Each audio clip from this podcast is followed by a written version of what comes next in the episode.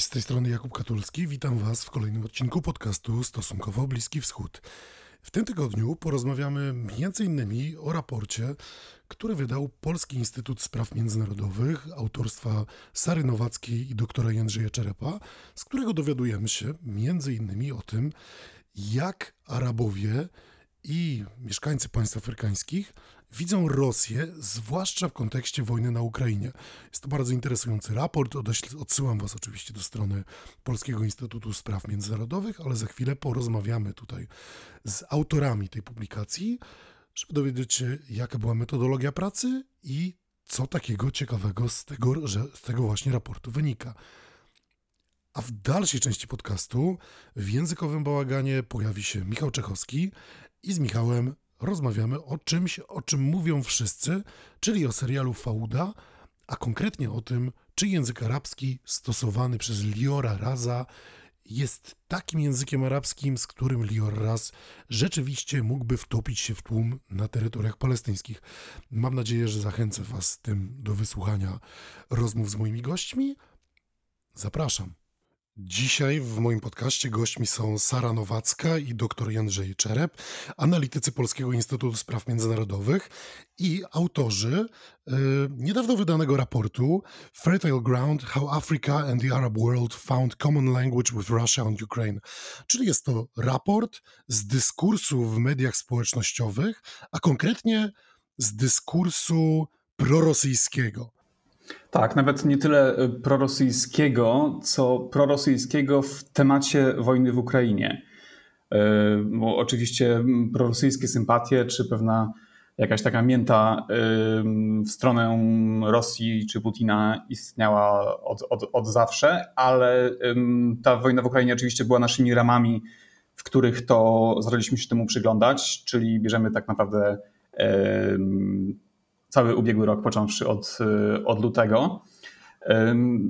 No i takim naszym pierwszym impulsem było to, że y, tego jest po prostu tak bardzo dużo, że, że to jest tak bardzo widoczne. Właściwie jeśli popatrzy się gdzieś tam na, y, na dyskusję w mediach społecznościowych, to można odnieść wrażenie, że to jest głos dominujący, taki, który u, jakby łyka tą, tą, tą rosyjską narrację o tym, że to Rosja się broni, a to Zachód atakuje, albo o tym, że to mm, y, Rosja ma swoje uzasadnione y, interesy, albo że to jest prawda, wola prawda, ludności y, rosyjskiej wschodu, wschodu Ukrainy. No i to nas zafrapowało. Postanowiliśmy się w to mocno, mocniej zagłębić i sprawdzić, na ile to rzeczywiście oddaje stan ducha, na ile to rzeczywiście potwierdza się, przekłada się na mm, na decyzje polityczne w tych, w tych państwach. Krótko mówiąc, czy jest to jakaś tylko i wyłącznie taka internetowa bańka, czy, czy to jest w tym coś głębszego.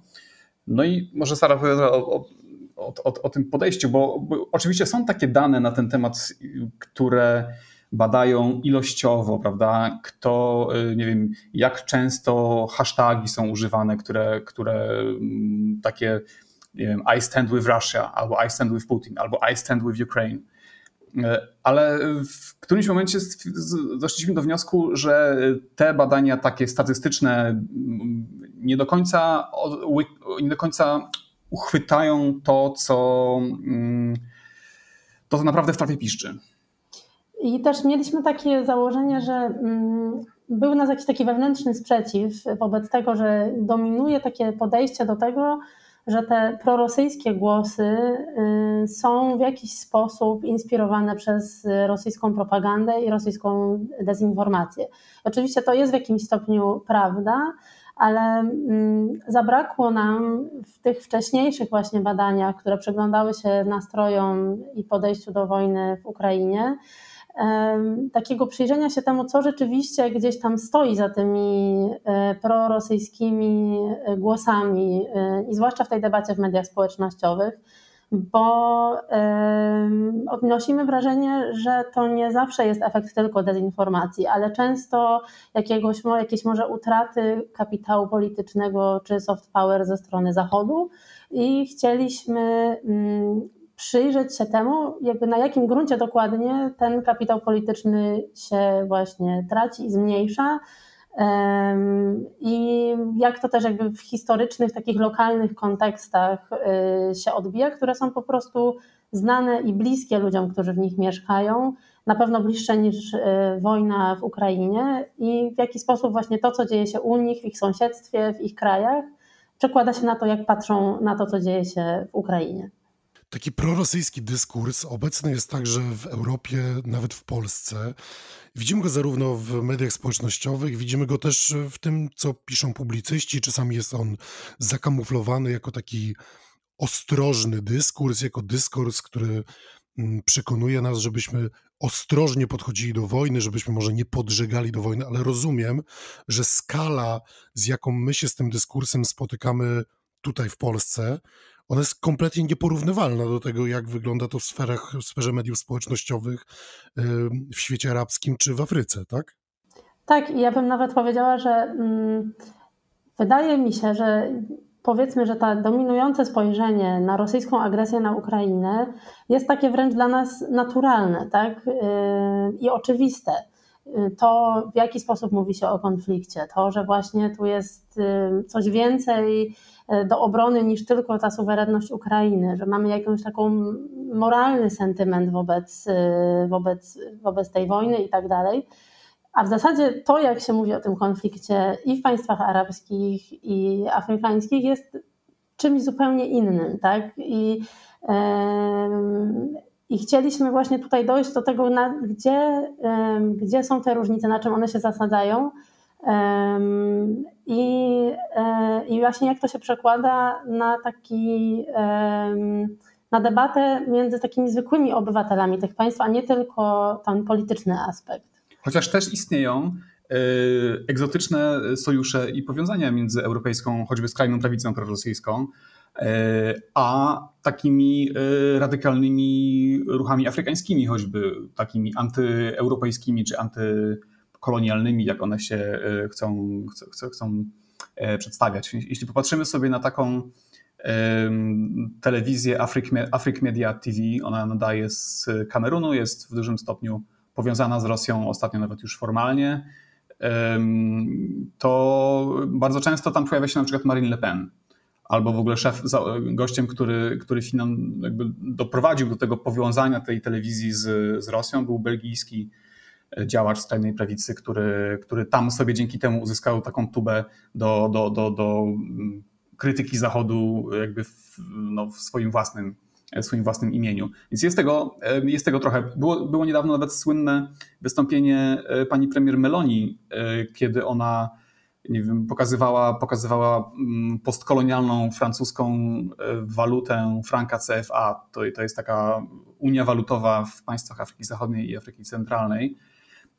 I opowiadała, niemal płacząc do kamery, że każdy, że, że to jest narzędzie wyzysku Francji, e, że każdy, że, że dzieci prawda, pracujące w kopalniach złota w Burkina Faso prawda, zasilają budżet Francji dzięki temu, że to jest ten, że, że, że ten kraj należy do tej Unii Walutowej.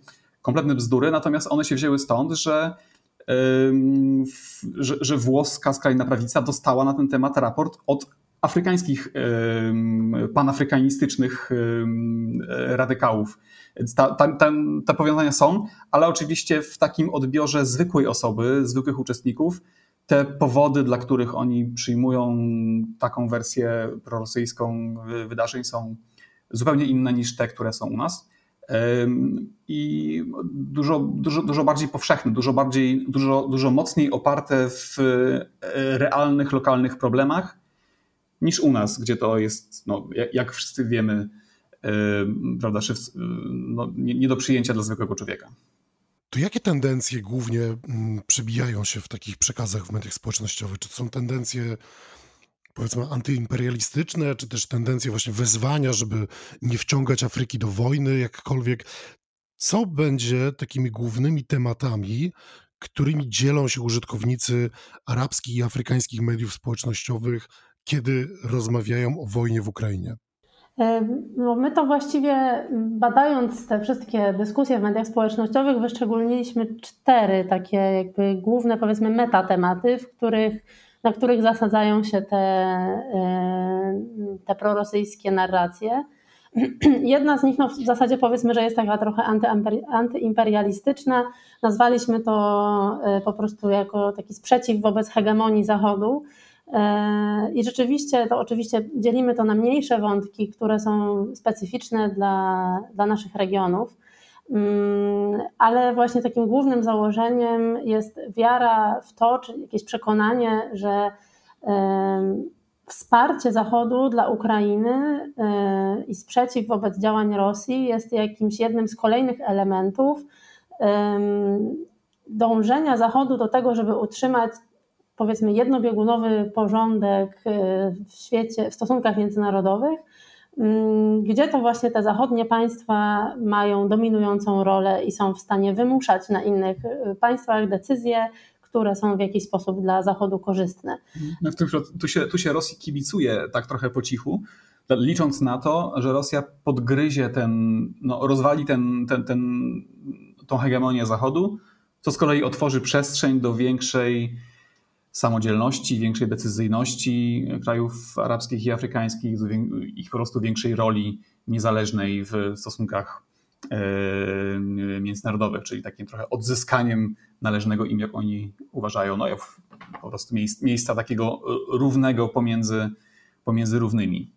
Tak, i tu nawet takim ciekawym wątkiem było na przykład, kiedy państwa OPEC Plus podjęły decyzję o y, obcięciu produkcji ropy naftowej i później ta decyzja była bardzo mocno skrytykowana przez amerykańską administrację, co bardzo głośno odbiło się właśnie w mediach społecznościowych, nie tylko wśród jakichś politycznych komentatorów, ale zwykłych użytkowników, którzy tą krytykę właśnie uznali za taki kolejny kolejną próbę wymuszenia na państwach arabskich i właśnie kosztem własnych interesów dopasowanie się do, e, do Zachodu, a Zachód to po prostu tylko gdzieś tam markuje czy usprawiedliwia tym, że zależy im na e, dobru Ukrainy, tak, czy Zachodowi zależy na dobru Ukrainy, e, a w rzeczywistości chodzi po prostu o to, żeby dalej być w stanie właśnie jakieś takie konkretne decyzje na kimś wymusić. Mhm. No dalej, okej, okay, to, to był ten pierwszy taki duży mhm. wątek związany z tą hegemonią, ale z tego, co teraz powiedziała Sara, łatwo możemy przeskoczyć do drugiego, którym jest no, jakby odrzucenie tej wizji, że konflikt w Ukrainie jest wyjątkowy. Tak jak my patrzymy na to na Zachodzie, prawda, że to jest zupełny game changer, sytuacja bezprecedensowa po, od II wojny światowej, gdzie nasze wartości, nasza przyszłość yy, prawda, no, zawisła, na, zawisła na włosku, to z perspektywy yy, no, Syrii, prawda, czy z perspektywy Etiopii, która przecież w ostatnich dwóch latach, gdzie toczył się największa, najkrwawsza i najbardziej intensywna e, wojna na świecie. No, ten konflikt nie jest aż tak znowu bardzo wyjątkowy. Jego ofiary nie są bardziej wyjątkowe niż ofiary palestyńskie, prawda? Irackie, syryjskie, etiopskie, libijskie i kongijskie. I tą listę możemy, e, możemy wydłużać. Tutaj też chyba trudno się dziwić e, państwom arabskim i Afryce, że rzeczywiście nie odbierają jakiegoś konfliktu w Europie jako wyjątkowego i trochę trudno się chyba dziwić też e, czasami takim głosom, które się pojawiały na przykład w publicystyce e, arabskiej, którą gdzieś tam śledziłem na początku wojny w Ukrainie, że, że dlaczego my mamy się przejmować konfliktem w Ukrainie, jeżeli y, Europa nie przejmowała się naszymi konfliktami. Przynajmniej taki dyskurs był. Czy, czy on jest y, prawdziwy, że Europa czy Zachód nie przejmował się konfliktami w Afryce czy, czy na Bliskim Wschodzie, no to już jest y, inna dyskusja, ale z tej perspektywy chyba trudno jest zarzucić coś y, tym odbiorcom mediów społecznościowych arabskim czy afrykańskim, którzy uważają, że, że ten konflikt nie jest niczym nowym. I to jest cały, to, to, to cały czas trwa, jakby to nie jest, to, to nie była tylko ta pierwsza reakcja na, na, na wybuch wojny i na tą mobilizację Zachodu. W ostatnich e, paru dniach no, była choćby sytuacja e, w Burkina Faso, gdzie, które, której się przyglądam, gdzie trwa też, no, narasta cały czas działanie grup dżihadystycznych powiązanych czy to z państwem islamskim, czy, czy, czy z Al-Kaidą. Y, niedawno doszło do porwania 50 kobiet y, przez dżihadystów. i po kilku dniach zarówno ci prorosyjscy tacy influencerzy, tacy, no, tacy przekonani, nazwijmy, możemy ich nawet nazwać agentami wpływu, którzy tą zawsze prorosyjską narrację chętnie mm, nakręcają, ale również też najbardziej uczciwi, najbardziej tacy pro-obiektywni czy, czy, czy, czy naukowcy, dziennikarze, badacze no, pisali pełni rozgoryczenia. No kurczę, minął tydzień, coś takiego u nas się wydarzyło. Gdzie jest ta solidarność światowa? Dlaczego nie ma oświadczeń Unii Afrykańskiej? Dlaczego nie ma oświadczeń Unii Europejskiej? E, jeśli cokolwiek stanie się na Ukrainie, to od razu prawda, są głosowania w, w Zgromadzeniu Ogólnym ONZ. Takie rzeczy dzieją się na całym świecie, ale no, jeśli chcemy, deklarujemy, że jesteśmy solidarni z ofiarami konfliktów, no to, to, to gdzie jest ta solidarność w naszym przypadku? I, i, i te głosy są uzasadnione. To, to no, nie da, właściwie nie da się z tym polemizować, bo i to jest też jeden z naszych wniosków. No, Zachód musi oprócz deklarowania przywiązania do wartości, y, wykazywać się przynajmniej taką energią, jaka jest jego, w jego zasięgu, żeby, no, żeby interweniować, żeby naświetlać, pokazywać, krytykować, domagać się y, w podobnych przypadkach w innych miejscach na świecie.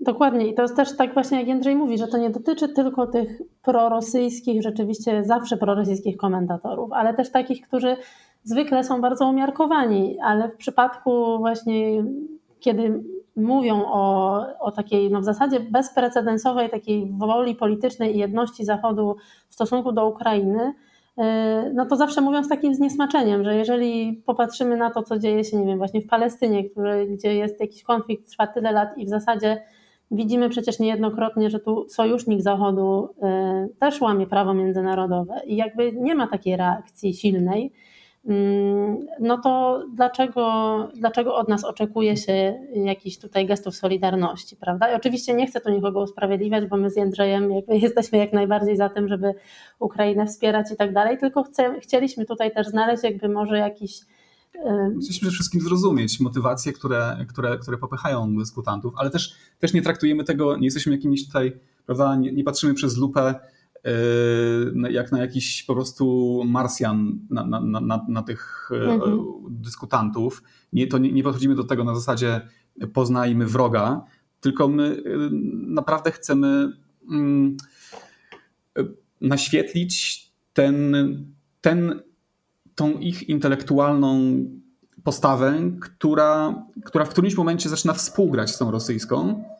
E, I, i dopiero to sprzężenie e, daje, daje, ten, daje, daje ten efekt e, prawda, deklaracji prorosyjskiej, czy jakichś ruchów prorosyjskich. To się wydarza właśnie tylko wtedy, kiedy opowieść rosyjska sprzęga się, czy współgra z pewnymi uzasadnionymi, albo nieuzasadnionymi, albo wymyślonymi prawda, przekonaniami, uprzedzeniami, e, troskami, nierozwiązanymi sprawami. I to też daje bardzo ciekawe efekty dla nas jako badaczy, bo, bo, widzimy, że w niektórych przypadkach to sprzężenie świetnie gra i, i po prostu jak w zegarku nakręca tą, tą, tą prorosyjską nutę w dyskusji, a w innych y, przypadkach w ogóle nie. Tak, takie historie, które wydawałoby się, że powinny być samograjami dla Rosji, które powinny e, jakby no, rozbić banki i jakby otworzyć ten worek z, z, z rosyjską narracją. E, wcale tak, tak, tak, tak wcale, wcale to się nie dzieje. W innych, w takich przypadkach, gdzie tego lokalnego gruntu naszego tytułowego e, mhm. właśnie brakuje. Omówiliśmy dwa metatematy jak dotychczas.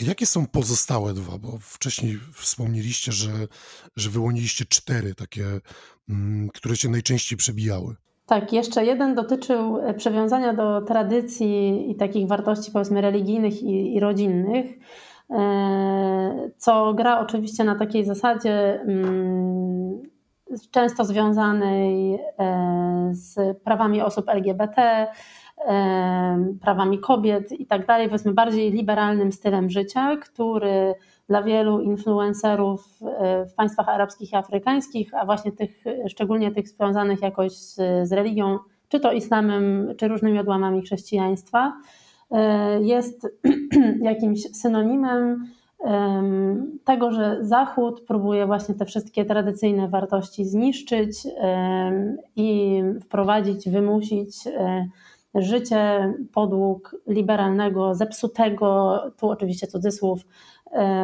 stylu, jakichś zasad, nowych obyczajowości i tak dalej, które absolutnie nie przystają i są szkodliwe wręcz. I ten dyskurs się często pojawia. I no, to... Krótko mówiąc, starcie cywilizacji. Dokładnie, tak. E, co zresztą no, Rosja bardzo aktywnie w taki sposób to przedstawia, prawda? I, I sam Putin w swoim wystąpieniu, którym ogłaszał rozpoczęcie w cudzysłowie specjalnej operacji, o tym mówił, że, że prawda, o tradycyjnej rodzinie jakieś prawda, kocopoły zupełne, ale no, niewiarygodne zupełnie. No. Pamiętajmy zresztą, że w Rosji jedna trzecia rodzin y, to są dzieci wychowywane w rodzinach y, jednopłciowych, czyli przez mamę i babcię, bo ojciec jest hmm. albo prawda, pijany, albo nie nadaje się do niczego, albo odszedł. Y, więc, ale rzeczywiście Rosja przedstawia się jako taki zdrowy męski, czy, czy taki właśnie tradycyjny, no, jako miejsce, gdzie ta zaraza y, zachodniego zepsucia nie dotarła i który stawia temu tamę.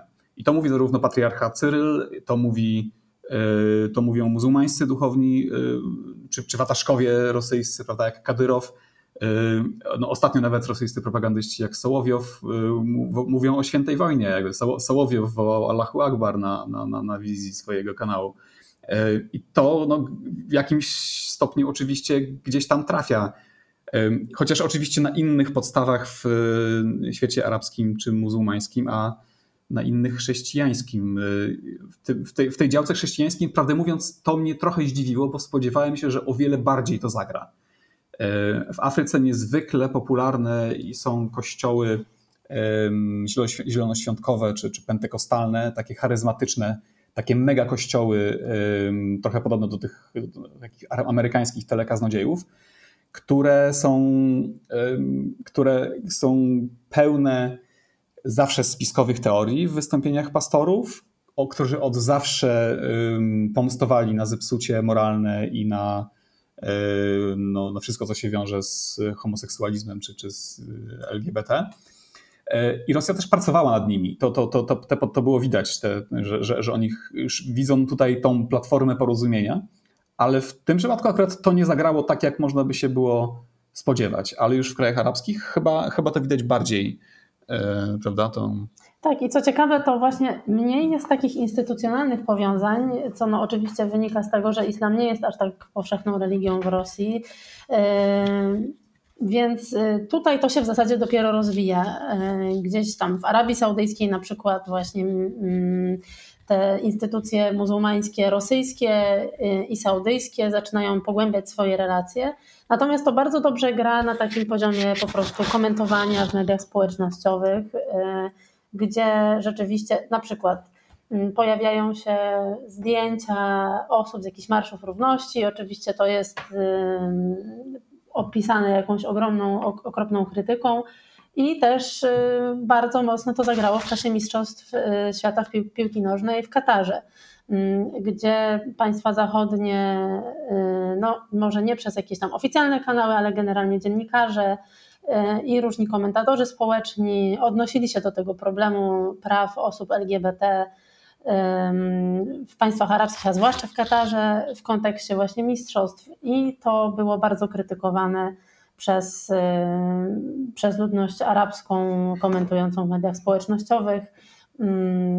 Jako po pierwsze, z jednej strony, oczywiście, właśnie w taki sposób powiedzmy nienawistny, który byśmy powiedzieli, że jest radykalny, gdzieś tam właśnie zakrawa o mowę nienawiści i tak dalej, ale z drugiej też pojawiały się takie komentarze, że Mm, dzieje się tyle strasznych rzeczy w świecie arabskim, tyle konfliktów, nie wiem, zagrożenie głodem i tak dalej. I tym Zachód się tak nie przejmuje, jak przejmuje się właśnie prawami osób LGBT, e, co właśnie z perspektywy z kolei ludności arabskiej nie jest takie znowu szczególnie istotne.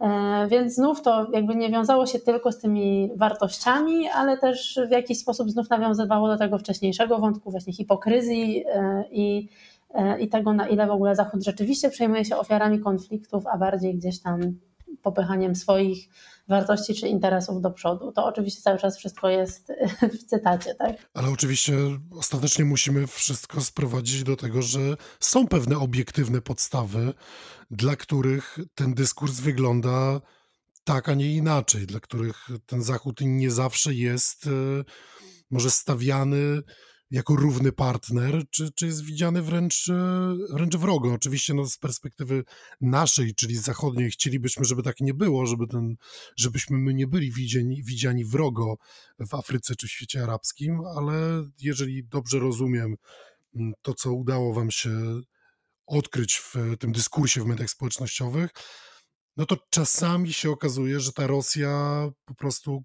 kolokwialnie mówiąc jest bardziej zbliżona do Afryki czy, czy krajów arabskich. Czy, przynajmniej, przynajmniej ten, to wyobrażenie o Rosji jest, jest, jest może zbliżone, bo e, powiedzmy sobie otwarcie, Rosja nie jest żadną alternatywą dla, dla, dla Zachodu. Rosja jest, jest, jest najlepszym dostawcą broni do, do, do państw arabskich czy afrykańskich.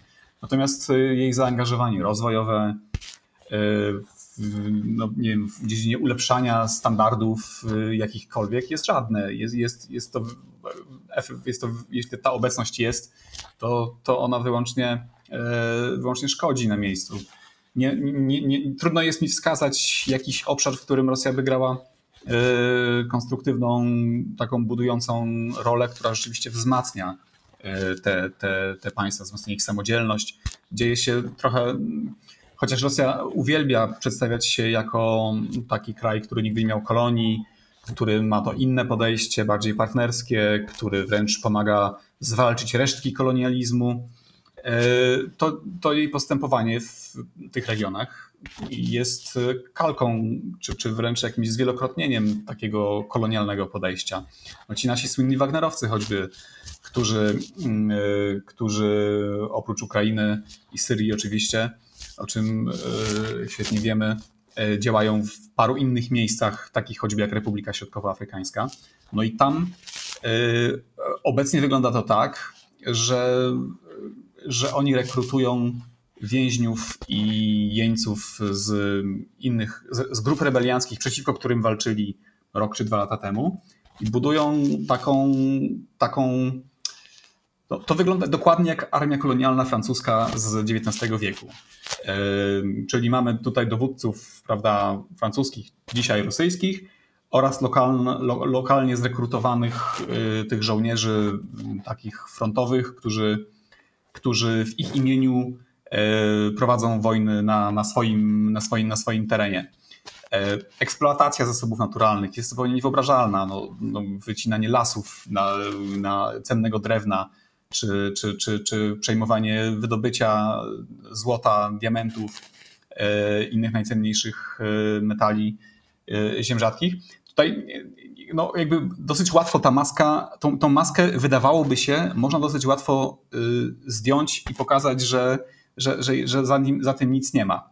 Tym niemniej te wszystkie lokalne konteksty, o których, o których mówiliśmy, powodują, że ten, ten, ten, to wyobrażenie Rosji jako czegoś co zmieni, zatrzęsie tym światem i, i, otworzy go bardziej na korzyść e, państw arabskich czy afrykańskich, y, ugruntowało się. Jest, jest, być może to przejdzie, ale na chwilę obecną jest ten pewien taki moment surfowania na fali. W, no to szczególnie to widać w francuskojęzycznej Afryce, w Sahelu, gdzie, gdzie te nastroje antyfrancuskie i jed... E, niesamowicie wystrzeliły w ostatnich paru latach i jednocześnie prorosyjskie.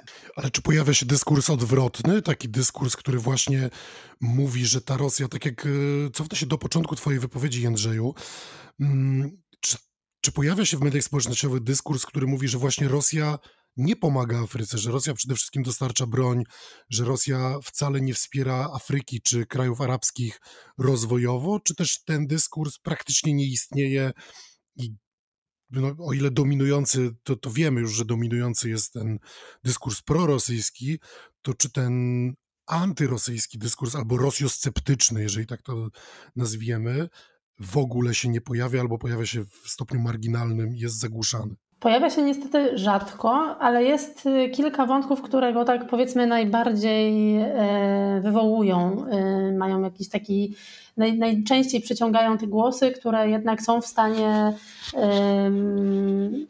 opowiedzieć się przeciwko Rosji. Często nawet w obrębie tych samych wątków, które e, mają właśnie krytykować Zachód, pojawiają się głosy, no ale jak to? Przecież Rosja w zasadzie robi to samo, tak? To znaczy, z jakiej racji możemy mówić, czy tłumaczyć brak wsparcia czy solidarności z Ukrainą tym, że kiedyś USA zaatakowały Irak? To przecież jest w zasadzie podobna historia, więc tym bardziej powinniśmy się solidaryzować z Ukrainą, no bo przecież y, sami doskonale wiemy, jak to jest, i, y, i dlatego naturalnym powinno być raczej dla nas stanięcie po, strony, po stronie ofiary niż po stronie agresora. Mm, Innym takim chyba wątkiem, kiedy rzeczywiście pojawił się jakiś taki, mm, przynajmniej dla mnie dosyć zaskakujący głos e, sprzeciwu wobec Rosji, czy nawet wobec samych prorosyjskich komentatorów, e, była sytuacja, kiedy Rosja wycofała się z Hersonia. I nawet w obrębie tych przestrzeni, które zawsze były prorosyjskie, jakby wszelkie wcześniej inne wydarzenia w czasie e, wojny w Ukrainie w ogóle nie, nie przyciągały aż tylu głosów, które by mówiły, no zobaczcie, że Rosja jest jednak niekompetentna, właśnie no, nie możemy uważać jej za lepszego partnera niż, e, niż Zachód, no bo w zasadzie jest to państwo, które ani nie jest dobrze zorganizowane, ani nie potrafi sobie poradzić w wojnie, którą samo wywołało. E, no to Hersoń był takim momentem, kiedy rzeczywiście dużo głosów się pojawiło takich przestańcie już mówić, że ta Rosja to wszystko sobie tutaj zaplanowała, bo przecież widać, że, e, że nie potrafi sobie poradzić tak e, militarnie.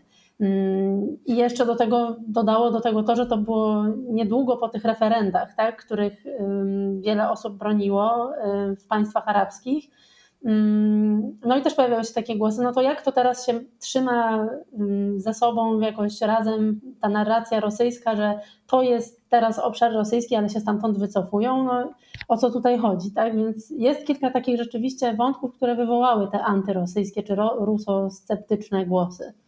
Ale, ale rzeczywiście jest, coś takiego, że yy, no doszliśmy do takiego wniosku, że osoby, które patrzą trzeźwo na, na, na agresję rosyjską na Ukrainę, y, po prostu nie zabierają głosu. Y, chyba dlatego, że uważają, że zostałyby no, za, za, zakrzyczane czy zaatakowane przez te dominujące prorosyjskie y, głosy. Może dlatego, że uważają, że, no, że jest, jest, jest w tym prawda, że to w gruncie rzeczy nie jest nasza wojna, ona jest odległa i w sumie ta Ukraina nie jest aż taka e, nam bliska i, i, i fajna.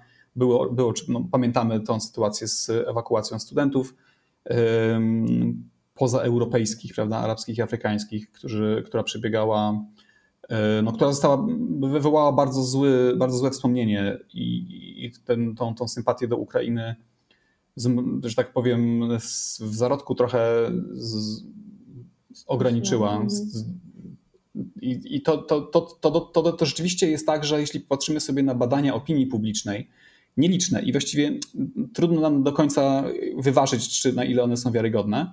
Było takich parę badań w, w RPA, w Arabii, Arabii Saudyjskiej, w Palestynie, które pokazywały, że większość, wyraźna większość zwykłych ludzi uważa, że rosyjska agresja po prostu jest zła i niedopuszczalna, y, to tej większości nie widać w dyskusjach w mediach społecznościowych. Też media społecznościowe mają taką naturę, mm, która przyciąga raczej głosy mówiące o tym, z czym się nie zgadzają, że czegoś nie lubią i generalnie mają tendencję do wyrażania negatywnych opinii raczej niż pozytywnych, więc oczywiście y, nie chcemy też mówić, że to, że my widzimy, że to w mediach społecznościowych jest dominujący dyskurs, to to jest dominujący dyskurs w ogóle, bo kiedy e, rozmawialiśmy, znaczy z, mojego, z moich jakichś rozmów też z ekspertami na miejscu, czy znajomymi na miejscu w państwach arabskich, wynikało, że jednak rzeczywiście wśród e, ludzi tak po prostu w rozmowach pojawia się taka solidarność z, powiedzmy z Ukraińcami jako ofiarami e, obcej agresji, I jednak nie ma, jakiegoś, nie ma jakiejś takiej wielkiej sympatii do Rosji, która idzie z takim ogromnym przekonaniem po prostu do bliższych relacji z Rosją jako jakiejś właśnie alternatywy lepszej dla tego, co jest dla, dla statusu quo powiedzmy, tak? Mm, więc to też nie jest tak, że, że ta Rosja rzeczywiście jawi się jak, jako jakiś taki super partner i to jest takie utrwalone i mocne nie, to... przekonanie w, wśród społeczeństwa. To, te, te głosy są powierzchowne i one jakby są świadome tego, że są powierzchowne.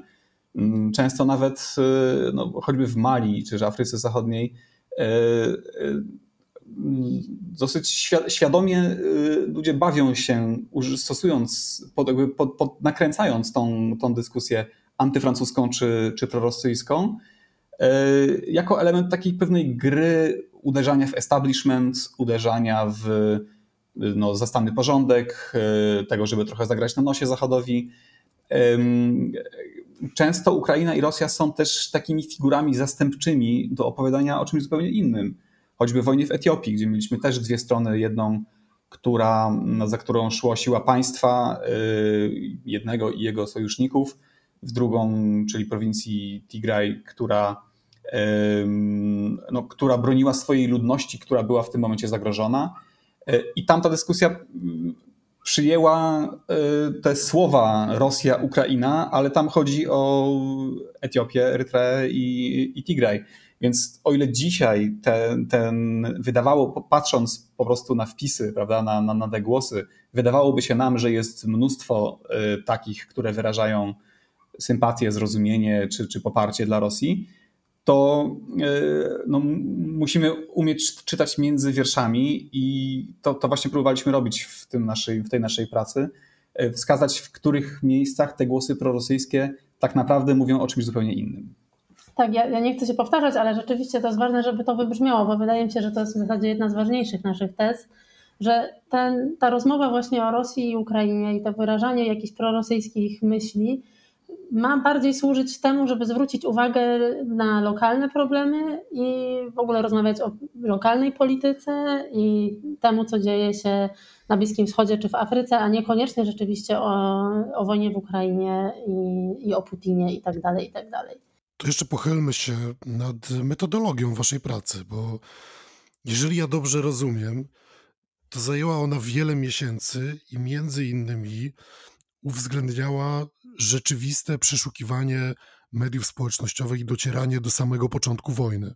Tak, no, zaczęliśmy od tego, znaczy ja ze swojej strony afrykańskiej śledziłem od dawna um, takich liderów opinii, którzy, którzy w którymś momencie przyjęli taką bardzo prorosyjską, prorosyjską nutę.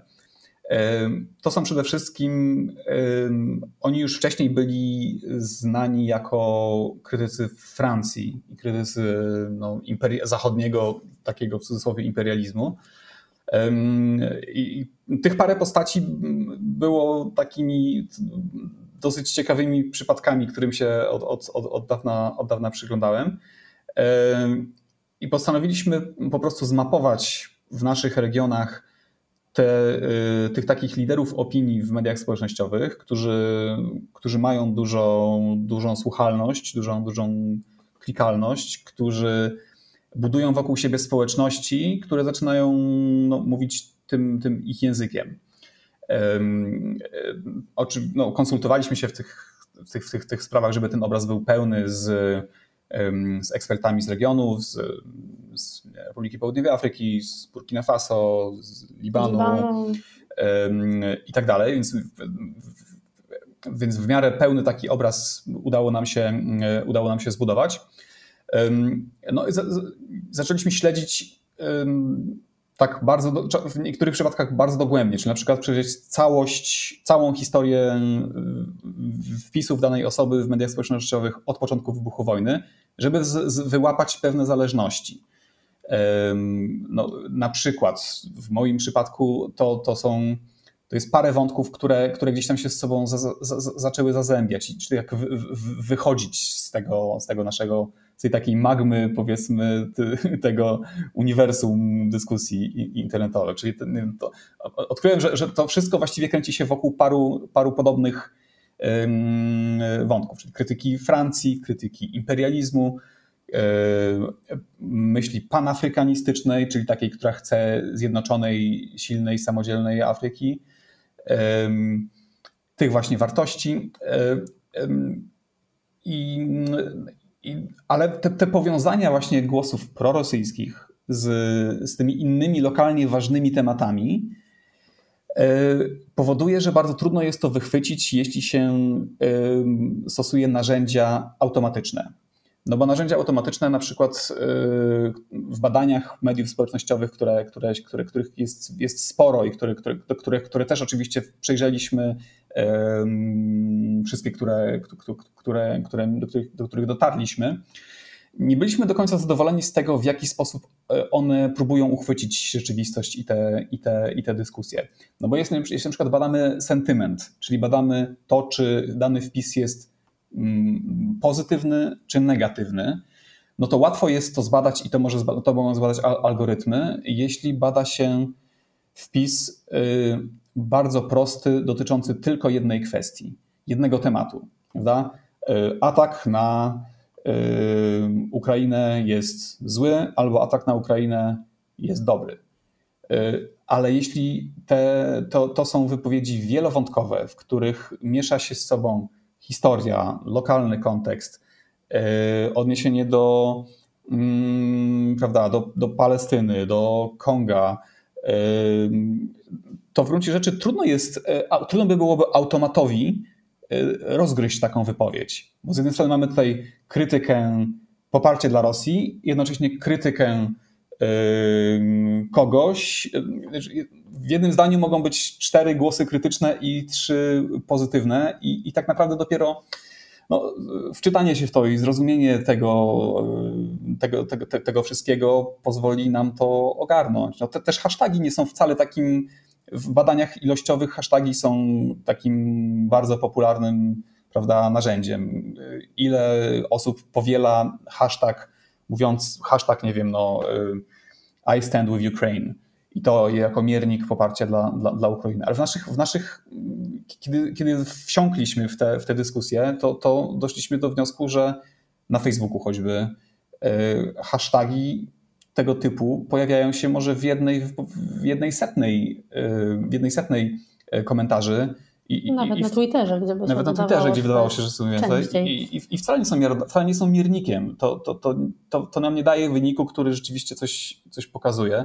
Więc tak naprawdę przymierzaliśmy się dosyć długo do tego, żeby używać takich narzędzi statystycznych, ale w którymś momencie uznaliśmy się, że ta nasza droga jest na tyle, y, na tyle nieodkryta i na tyle ciekawa i na tyle, na tyle ważna, że, że naświetlimy te różne konteksty, w których pojawiają się głosy prorosyjskie i tym, jak one się sprzęgają z tymi lokalnymi tematami. I to będzie świetnym uzupełnieniem tego, co, tego, co, tego, co możemy znaleźć, czy to w badaniach statystycznych, czy to w y, analizach y, dezinformacji. Mhm. Ja jeszcze dodam, że tu mieliśmy na przykład taki, taką ciekawą też ciekawą obserwację dotyczącą tego, jak inaczej te dyskusje w mediach społecznościowych wyglądają właśnie w państwach powiedzmy afrykańskich i niearabskich i w państwach arabskich, a szczególnie w państwach Zatoki Perskiej na przykład.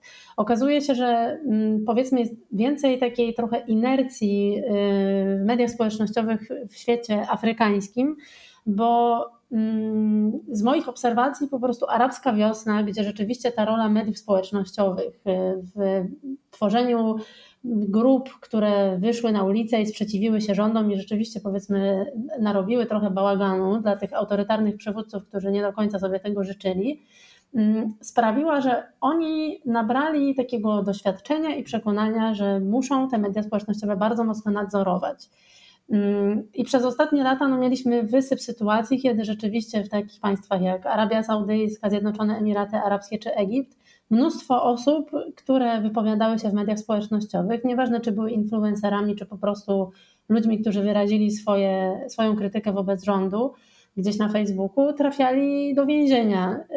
I to dosyć skutecznie odstraszyło wielu ludzi od komentowania polityki w mediach społecznościowych. I faktycznie widać, że no raz, że na przykład Twitter ma w ogóle taką charakterystykę, że w świecie arabskim jest bardzo zdominowany przez Arabię Saudyjską, a dwa, że rzeczywiście te głosy bardzo często są niekoniecznie jakby produkowane przez ludzi powiązanych z rządem, ale widać, że jest bardzo dużo głosów takich, które jednak na przykład chwalą Muhammada bin Salmana gdzieś tam między tą właśnie rozmową na temat Rosji, czy, czy w ogóle, nie wiem, władców, takich dyktatorów arabskich i tak dalej, i tak dalej.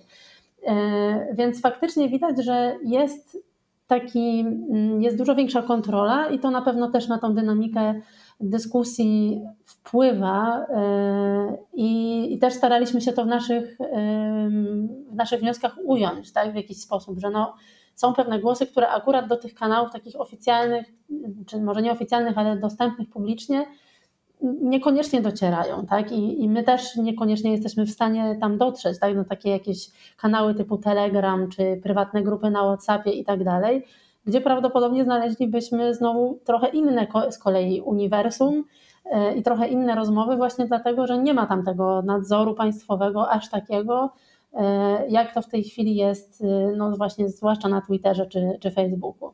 Saro Jędrzeju, bardzo dziękuję za rozmowę i zachęcam oczywiście naszych słuchaczy do przyjrzenia się temu y, waszemu raportowi, do zapoznania się dogłębnie, no, po to, żeby lepiej zrozumieć nie tylko Bliski Wschód, y, ale także Afrykę i to, jak świat patrzy na konflikt y, w Ukrainie, że patrzy zupełnie inaczej często niż nam się wydaje. Bardzo dziękuję za rozmowę.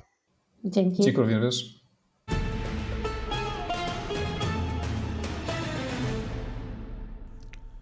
Moimi gośćmi byli Sara Nowacka i dr Jędrzej Czerep. Zapraszam oczywiście na wejście, do wejścia na stronę pism.pl i zajrzenia do raportu, który się nazywa Fertile Ground How Africa and the Arab World Found Common Language with Russia on Ukraine. A teraz zapraszam Was na rozmowę z Michałem Czechowskim w językowym bałaganie, w którym rozmawiamy o fałdzie.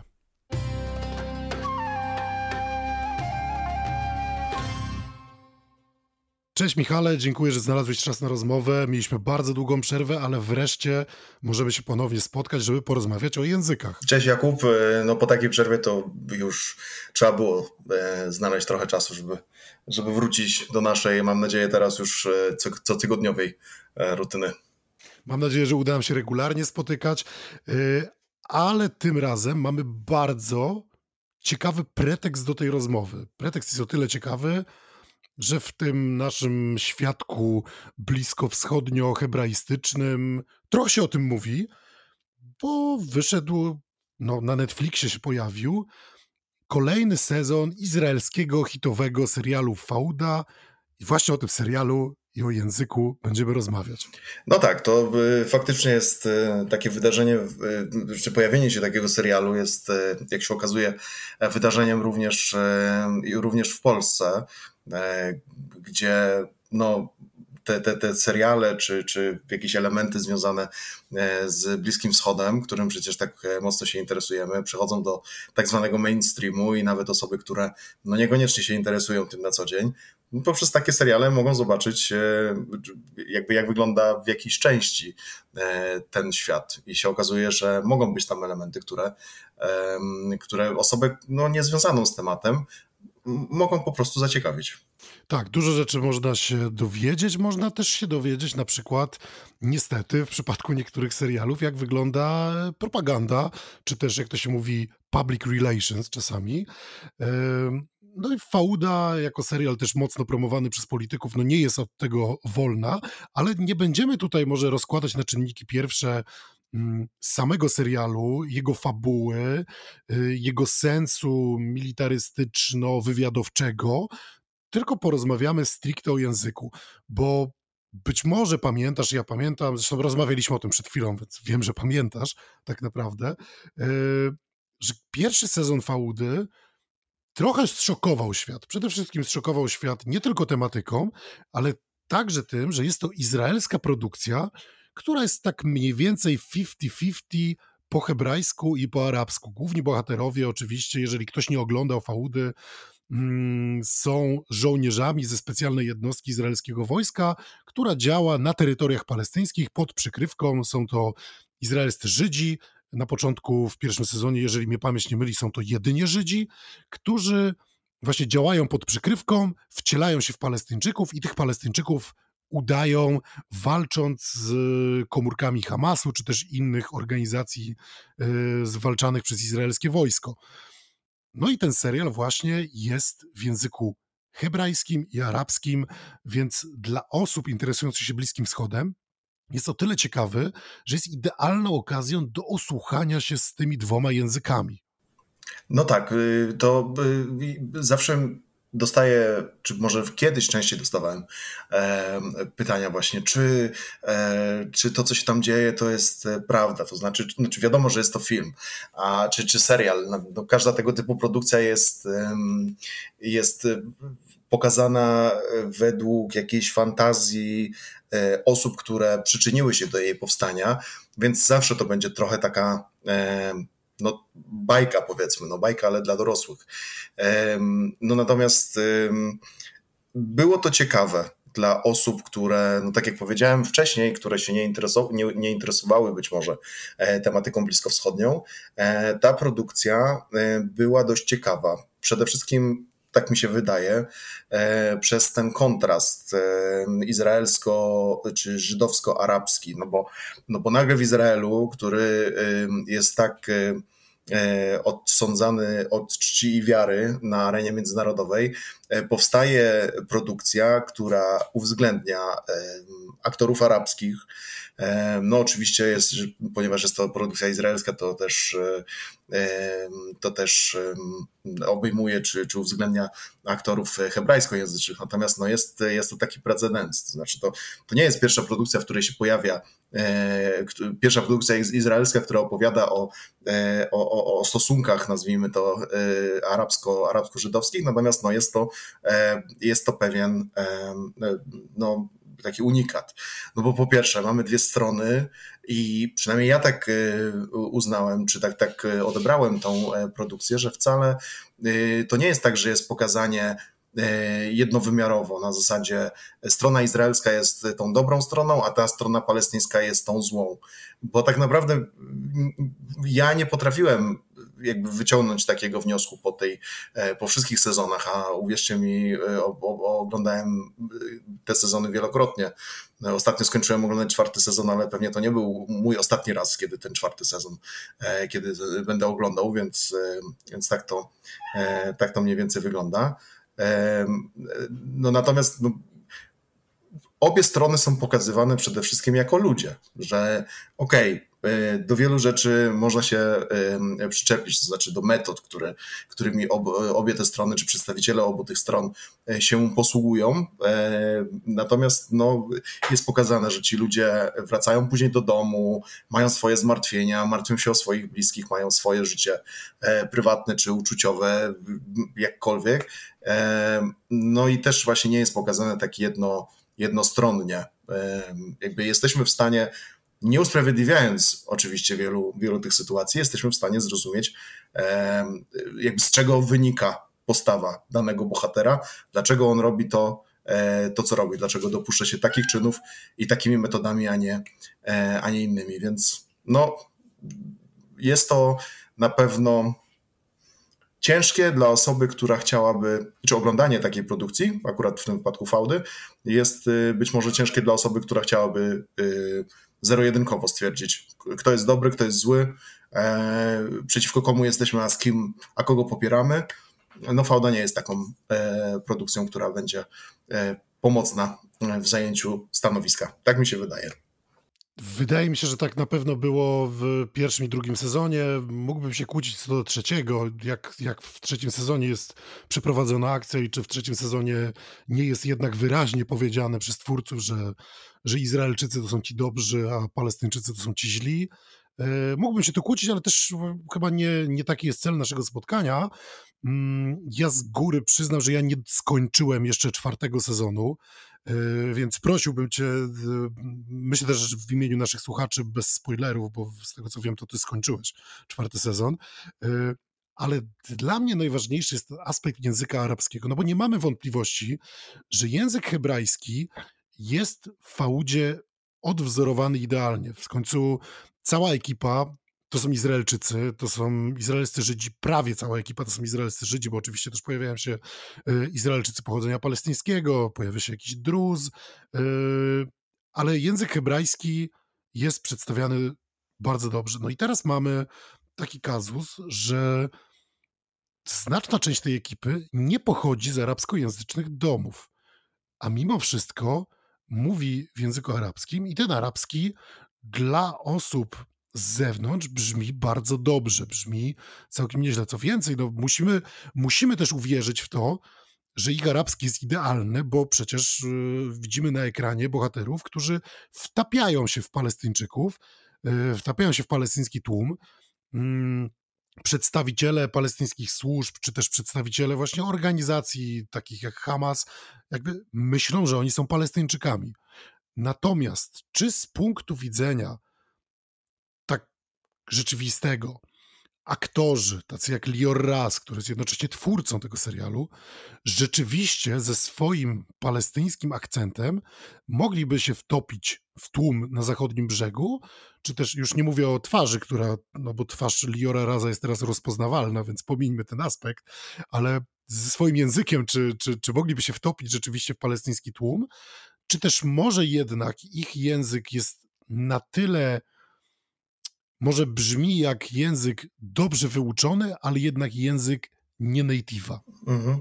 Znaczy ja y, odnosząc się jeszcze do tego, co powiedziałeś na początku, e, bo powiedziałeś, że nie wszyscy e, pochodzą, czy, czy ci ludzie nie pochodzą na przykład z arabskojęzycznych domów, e, to ja bym poszedł o krok dalej, że y, część z tych osób, które widzimy na ekranie, które no, na ekranie się posługują e, językiem arabskim i moglibyśmy sobie też pomyśleć, że że robią to na poziomie niemalże native speakera. Część z tych osób po prostu nie, nawet nie mówi po arabsku, po prostu uczą się e, danej kwestii, e, wiedzą co mają powiedzieć.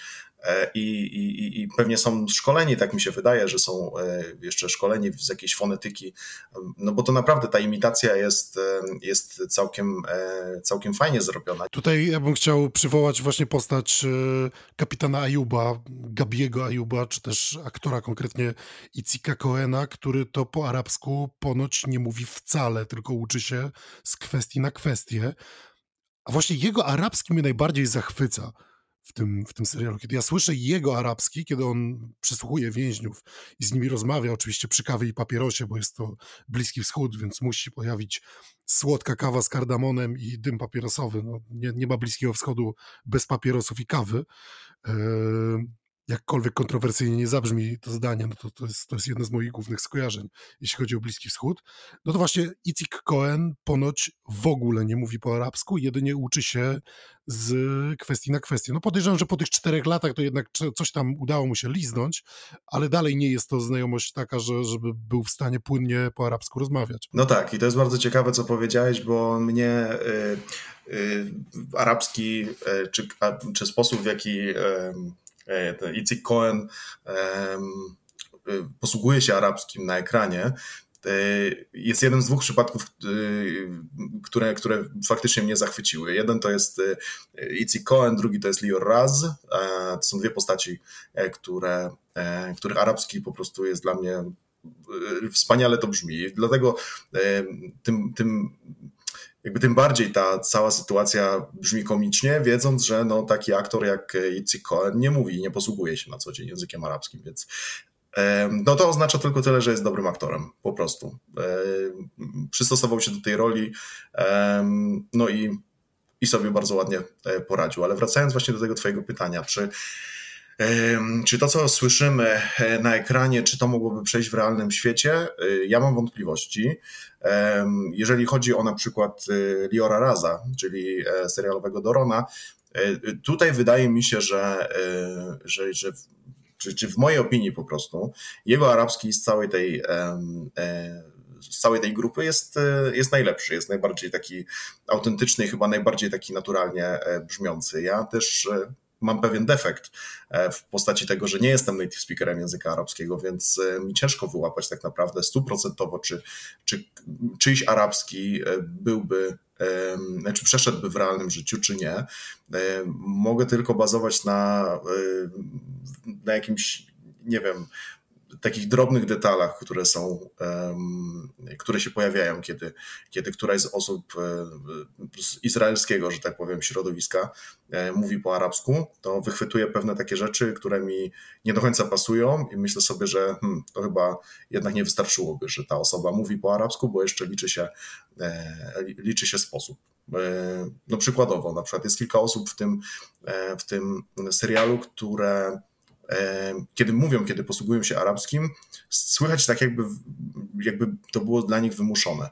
To jest przykład, e, nie pamiętam jak, jak ta pani się, e, ta postać się nazywała. Postać, która e, to jest, to jest Izraelka, w sensie postać izraelska, przesłuchująca to jest bodajże podwładna właśnie kapitana Ayuba, ma pseudonim Amira jak słyszę jej arabski, to mam wrażenie, że tam po prostu jest takie wyuczone, po prostu fonetycznie wyuczone to, co ma powiedzieć. Nieźle zostało to przedstawione, ale nadal nie wiem, czy by to przeszło w, w, w takim życiu realnym. No i trzeba pamiętać, że to jest przede wszystkim bajka, no więc to jest, y, to jest przepuszczone przez jakiś filtr. My mamy w to uwierzyć, że, y, że, że to by się udało e, w takiej formie. No i jakby osoby, które grają e, różne postaci w fałdzie, umawiają się po prostu, okej, okay, dobra, to ja gram tego, ty grasz tego, ty mówisz po arabsku, ja e, i w tej scenie chodzi o to, żebym ja z tobą prowadził konwersację jako Arab, mm, natomiast no ciężko powiedzieć, czy to by wystarczyło. Jeśli chodzi o Liora Raza, tutaj musimy przywołać e, historię życia tego, tego właśnie aktora, gdyż Lior Raz, no zresztą to jest nie tylko aktor, to jest też twórca tego serialu, pomysłodawca i scenarzysta, Mm, Lior Raz sam służył właśnie w jednostce Sayeret Duvdevan, która jest specjalną jednostką mm, izraelskiego wojska, która działa w taki sposób, że wtapia się w tłum Palestyńczyków e, i prowadzi rozpoznanie bądź różnego rodzaju operacje. Co konkretnie Lior Raz robił e, w Duvdewanie, tego nie wiemy. E, I pewnie nie dowiemy się nigdy. Wiemy natomiast, że później był też osobistym ochroniarzem Arnolda Schwarzeneggera. Nie wiem, czy o tym wiedziałeś. E, to jest bardzo ciekawy aspekt jego życia, no co prawda nie powiązany kompletnie z językiem arabskim. E, natomiast ja chciałem o to zapytać, dlatego że mm, jakiś czas temu widziałem pytanie na kłorze i to pytanie zostało rzucone no, przez kogoś, kto, jak rozumiem, nie zna arabskiego, i wielu Arabów się wypowiadało, e, zarówno palestyńskich Arabów, jak i Arabów z innych krajów Bliskiego Wschodu. I wśród nich również zdania były podzielone, czy dałoby się, czy, czy, czy mogliby się wtopić.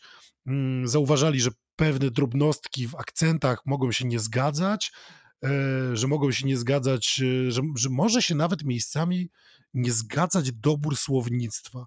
I taki wątek pojawia się, być może to pamiętasz, w pierwszym sezonie, kiedy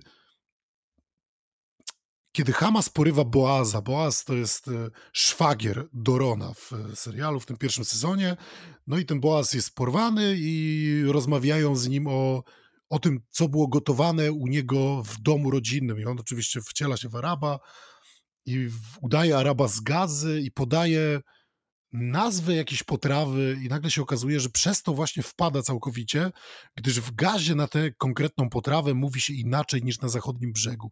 No i to są właśnie te ciekawostki, o tym kiedyś rozmawialiśmy już w tym podcaście, o tym, że, że arabski jest bogaty dialektycznie i te dialekty potrafią się różnić e, na przełomie, no, na przestrzeni powiedzmy 50 kilometrów podczas kiedy no, no, hebrajski jest dość homogenicznym językiem w tym kontekście. I, i to jest bardzo ciekawe, że czy, czy rzeczywiście yy, zauważasz na przykład yy, słownictwo, które pada czasem nie na miejscu, bo yy, zastosowane jest powiedzmy słownictwo z fuschy, a nie z dialektu palestyńskiego. Czy, czy, czy zdarzyło ci się coś takiego zauważyć? To znaczy, tylko sprostujmy, to była scena, e, w której nie brał udział nie, nie brała udziału, postać o, o, imieniu Boaz, tylko postać grana przez aktora o imieniu i nazwisku Cahi Halevi. Boaz za chyba już wtedy, nie jestem pewien, czy Boaz już czy jeszcze był wtedy e, wśród postaci, e, które występowały w fałdzie. W każdym razie ja cały, wszystkie sezony, które, e, które obejrzałem, w trakcie oglądania każdego z sezonów zastanawiałem się, jak trudna jak koszmarnie trudna jest to, jest to misja, czy jakie koszmarne to jest zadanie, wtopić się w mm, społeczeństwo tak podzielone dialektalnie, jakby no dzięki temu, jak ktoś mówi, w jaki sposób ktoś akcentuje, w jaki jakiego słownictwa używa, czy jak wypowiada e, poszczególne elementy, można poznać, z jakiego regionu y, ta osoba jest. I to, jest na zasadzie, jakby, nie wiem, e, no oczywiście język arabski pod względem dialektów i, ich mnogości, tego zróżnicowania jest no, takim jednym z najbardziej szczególnych e, przypadków e, w językoznawstwie na świecie. Natomiast no, to tak samo jakby, e, nie wiem, jak słyszymy Ślązaka, no to my wiemy, że ta osoba jest ze Śląska. Może nie powiemy z której wioski, czy z którego miasta, ale słyszymy, że, no, że mówi troszeczkę inaczej w takiej warstwie potocznej niż, niż, niż ja czy ty. Natomiast ja nie zauważam takich, e, takich, e, takich niuansów, no bo tak jak powiedziałem, ja nie jestem native speakerem, ale e, też słyszałem różne zdania od osób, które no, posługują się językiem arabskim, jest to ich pierwszy język, no że, no, że można się tak umówić, no, że oni dobrze sobie radzą z tym arabskim, ale że no, nie, nie, nie daliby rady nie być zdemaskowanymi w, w takim realnym życiu, więc Uważam, że to jest naprawdę bardzo ciężkie zadanie. E, myślę, że żeby e, jakby zbliżyć się do jakiegoś e, najlepszego sposobu, by wykonać tajną operację pod przykrywką, udając, no w tym wypadku na przykład nie wiem, Palestyńczyka z jakiejś miejscowości na zachodnim brzegu, to by trzeba byłoby, trzeba byłoby naprawdę dużo czasu poświęcić, żeby zgłębić tylko i wyłącznie sposób mówienia E, czy, czy, czy zróżnicowania e, w akcentach w jednej miejscowości, nie wiem, w obszarze jakimś tam, jak się mówi na wsi, a jak się mówi w tym, w jakimś większym mieście, więc no nie wiem, ciężko powiedzieć, czy, czy, czy, czy to by się, czy to tak łatwo się udało, bo to, że się zna arabski, to nie oznacza, że, że, że że to by się po prostu powiodło.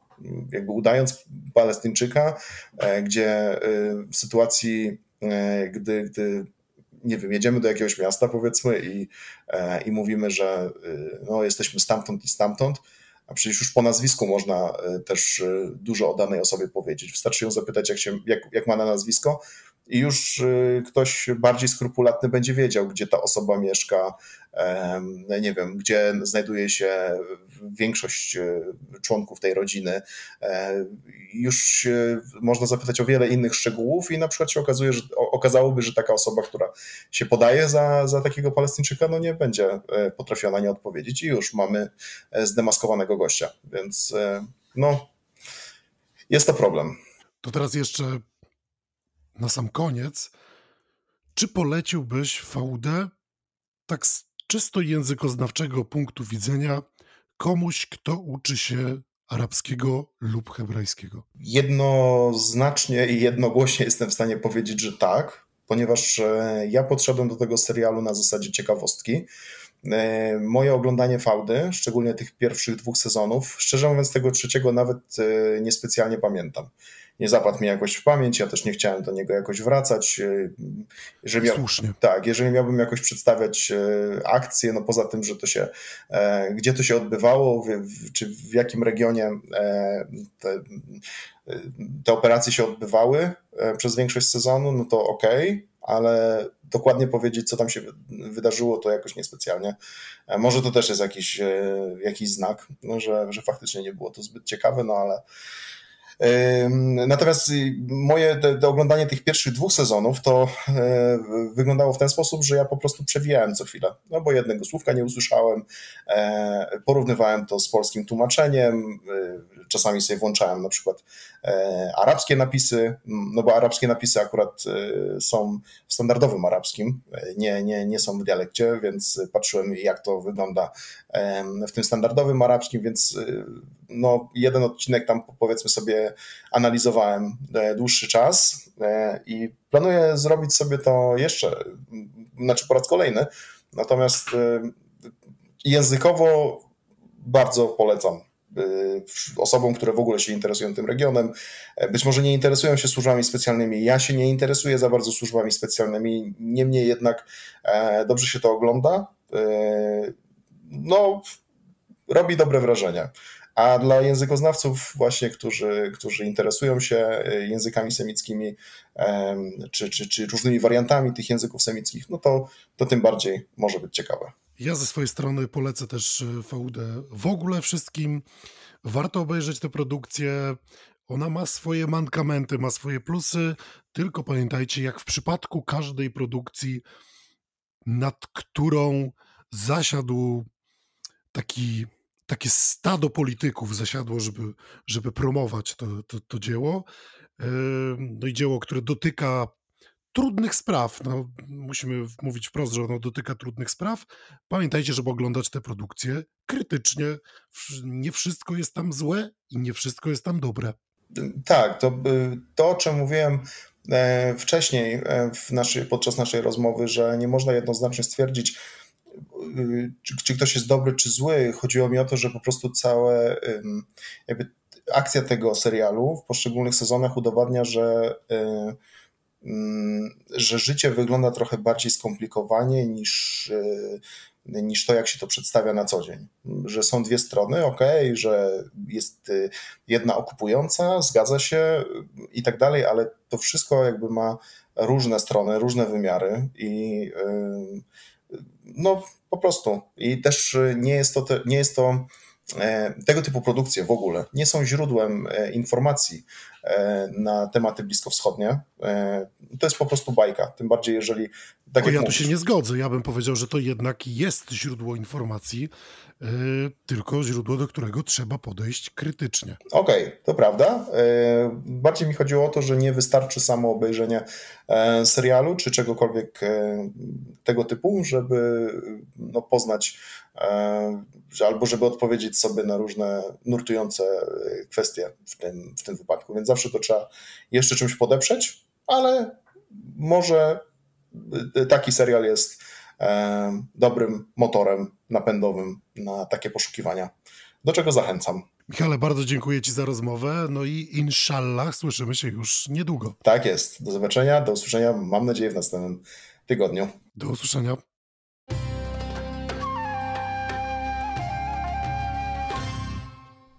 Fauda oczywiście jest już na Netflixie, mówię tutaj o czwartym sezonie, poprzednie trzy już tam dawno były. Zachęcam do obejrzenia, czy Wam się spodoba, czy Wam się nie spodoba.